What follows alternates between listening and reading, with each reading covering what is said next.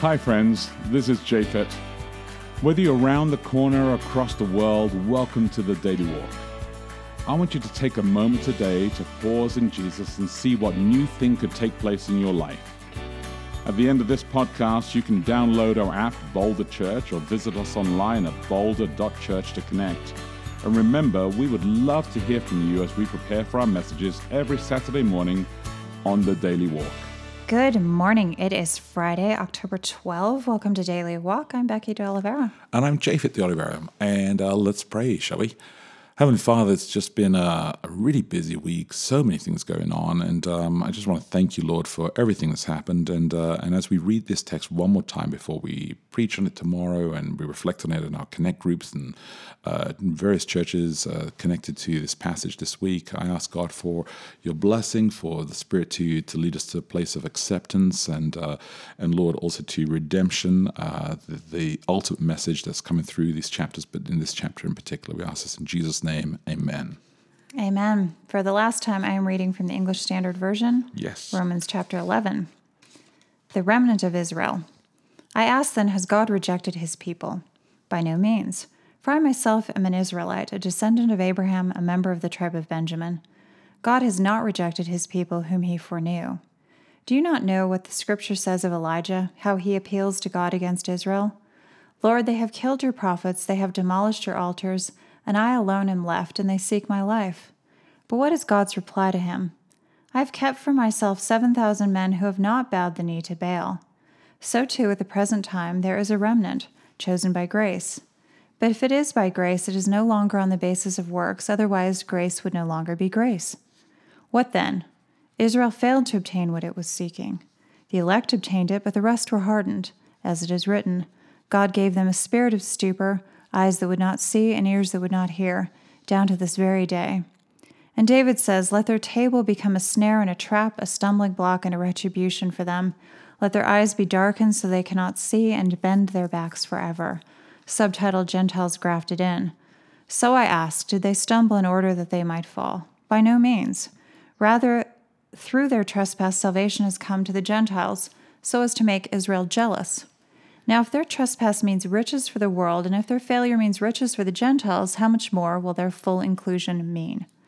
Now I'm speaking to you, Gentiles. Inasmuch then as I am an apostle to the Gentiles, I magnify my mystery, in order somehow to make my fellow Jews jealous, and thus save some of them. For if their rejection means the reconciliation of the world, what will their acceptance mean but life from the dead? If the dough offered as first fruits is holy, so is the whole lump. And if the root is holy, so are the branches.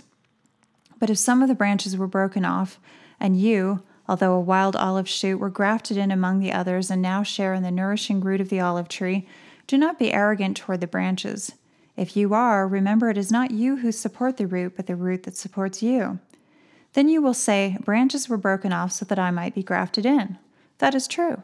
They were broken off because of their unbelief, but you stand fast through faith. So do not become proud, but fear. For if God did not spare the natural branches, neither will he spare you. Note then the kindness and the severity of God severity toward those who have fallen, but God's kindness to you, provided you continue in his kindness. Otherwise, you too will be cut off. And even they, if they do not continue in their unbelief, will be grafted in, for God has the power to graft them in again. For if you were cut off from what is by nature a wild olive tree and grafted, contrary to nature, into a cultivated olive tree, how much more will these, the natural branches be grafted back into their own olive tree. Subtitle The Mystery of Israel's Salvation. Lest you be wise in your own sight, I do not want you to become unaware of this mystery, brothers. A partial hardening has come upon Israel until the fullness of the Gentiles has come in.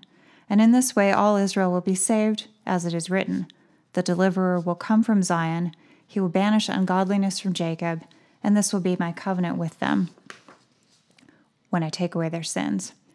As regards the gospel, they are enemies for your sake. But as regards election, they are beloved for the sake of their forefathers. For the gifts and the calling of God are irrevocable. For just as you were at one time disobedient to God, but now have received mercy because of their disobedience, so they too have now been disobedient in order that by the mercy shown to you, they also may now receive mercy. For God has consigned to all to disobedience, that he may have mercy on all. Oh, the depth of the riches and wisdom and knowledge of God! How unsearchable are his judgments, and how inscrutable his ways! For who has known the mind of the Lord, or who has been his counselor, or who has given a gift to him that he might be repaid? For from him and through him and to him are all things. To him be glory forever. Amen. Amen. So, our final question for this week before we get into the passage, and uh, I'm going to be preaching on this uh, tomorrow on uh, October on October uh, 13. Um, and uh, this uh, is this: Do you accept that we all have blind spots? Are you open to the Holy Spirit showing you yours? And what would it take for you to be receptive to God really exposing yours? So this is an interesting question because. Um, first of all, yes, I do think we all have blind spots. Yes. But if I or anybody else happened to be receptive to the Holy Spirit showing them to me, and the Holy Spirit showed all of them to me, Yeah. and I were then capable of fixing all of them, then I would no longer be a person who had any blind spots. Okay. And I don't think that's technically possible. Okay. Therefore, Hmm. it's not possible. Well, I don't know. I just um, I Well, think maybe- would I be maybe- receptive? maybe I don't think that, that- God ever chooses to show you everything. I think possibly you'd be you'd or he'd show you one blind spot and you'd correct that and you'd develop another one because they're not. It's not like they're a fixed thing. They can. Well, yeah, exactly. Maybe that's life, right? maybe it's the, just the willingness to actually be open to having the Spirit speak to you about the fact that you do have blind spots, and we all do. And I think we can do better or worse at things. You know, I think you can make choices to kind of intentionally try to yeah, But then it, it seems like um, one thing that makes me always feel bad about uh, the Jews, you know, as Paul's writing about them, is that evidently where they went wrong was that they were trying so hard to be good, you know, and there's something depressing about that. So I think a lot of the lesson in this is that the more you try to fix yourself, whether that be through trying to correct your blind spots or you know, trying to get rid of some sin in your life, the more you run the risk of falling into a different ditch. yeah, they were they were trying. because these aren't bad people. so we look at them like, Yeah. oh, they're bad people. No, they were people who were trying really hard to be good people. They're people that we probably would like. You know, we think that we wouldn't, but we probably would like them. We'd admire them. Yeah, they, They were were trying. They were trying so hard to be good. I think it's the level of the that we talked about yesterday, the level of self righteousness that, that exceeded everything else, and so Mm-hmm. their their motive for being good uh, became painful. Became painful to them and became painful to others. So it wasn't actually so much as that they wanted to be good for the sake of like let's be good people, like let's just love more people and let's just be. They wanted to be They good wanted because they to wanted be- to feel that they were a level up. they wanted to be powerful again and and this is the problem when when people have been oppressed and lost and had and want to be able to go back you know i was talking to this man not too recently who used to have a lot and uh, and now he doesn't have a you lot anymore materially? Yeah, uh, well, not just Or materially, capital everything. thing? I mean, he had everything, and uh, and now he doesn't, um, and uh, and it's just very difficult because he's in a place right now where his identity, he's just grappling to be able to reclaim that identity again. Yeah, and 'cause and you- he can't yeah. live, and and and then anything that happens to him, any conversation that happens to him, right, uh, is is misconstrued because people just don't remember who I was. Do they remember what I used to contribute and what I used to be able to give in my in my uh, intelligence and my you know the I used to be a player. I used to be the person who was the center of everything, and now I I'm used not. to be, what is the movie? I used to, I could have been a contender. A Is that what it contender. Yeah, yeah. And I just and I felt I felt so much pain that he's going through uh, in his life, and this has been going for many many years for te- for over a decade. Mm. So it's a, a very difficult place to be inside there. I think we all have um, we all have blind spots without. I mean, I, I I'm constantly asking myself as well. Um, What your And I'm- blind spots are. Well, my blind spots are, and, and in particular, when I speak, I feel a, a tremendous amount of responsibility um, to make sure that I don't have that I don't allow any of my biases, and if my biases come through as they naturally do come through, you know h- how I am That you try to in check. mitigate those to the point where you don't harm people unnecessarily Well, them. there's a lot of. Uh, I I, rem- I think what it was is that years ago, I remember I preached a sermon um, and I made uh, some people weep, and it wasn't weeping, you know, in the sense of, oh, I love Jesus Christ and I feel uh, fo- I'm a follower of Christ, but they wept like, I will never come to church again. I was just kind of horrified. It was a horrible, horrible thing. Um, and I it was just horrifying to me, horrifying to them, and um, and I just felt this tremendous. Uh, Well, I, I went through an experience like that. I mean, not exactly like that, but somebody mentioned to me. I was up at a women's retreat mm. last weekend.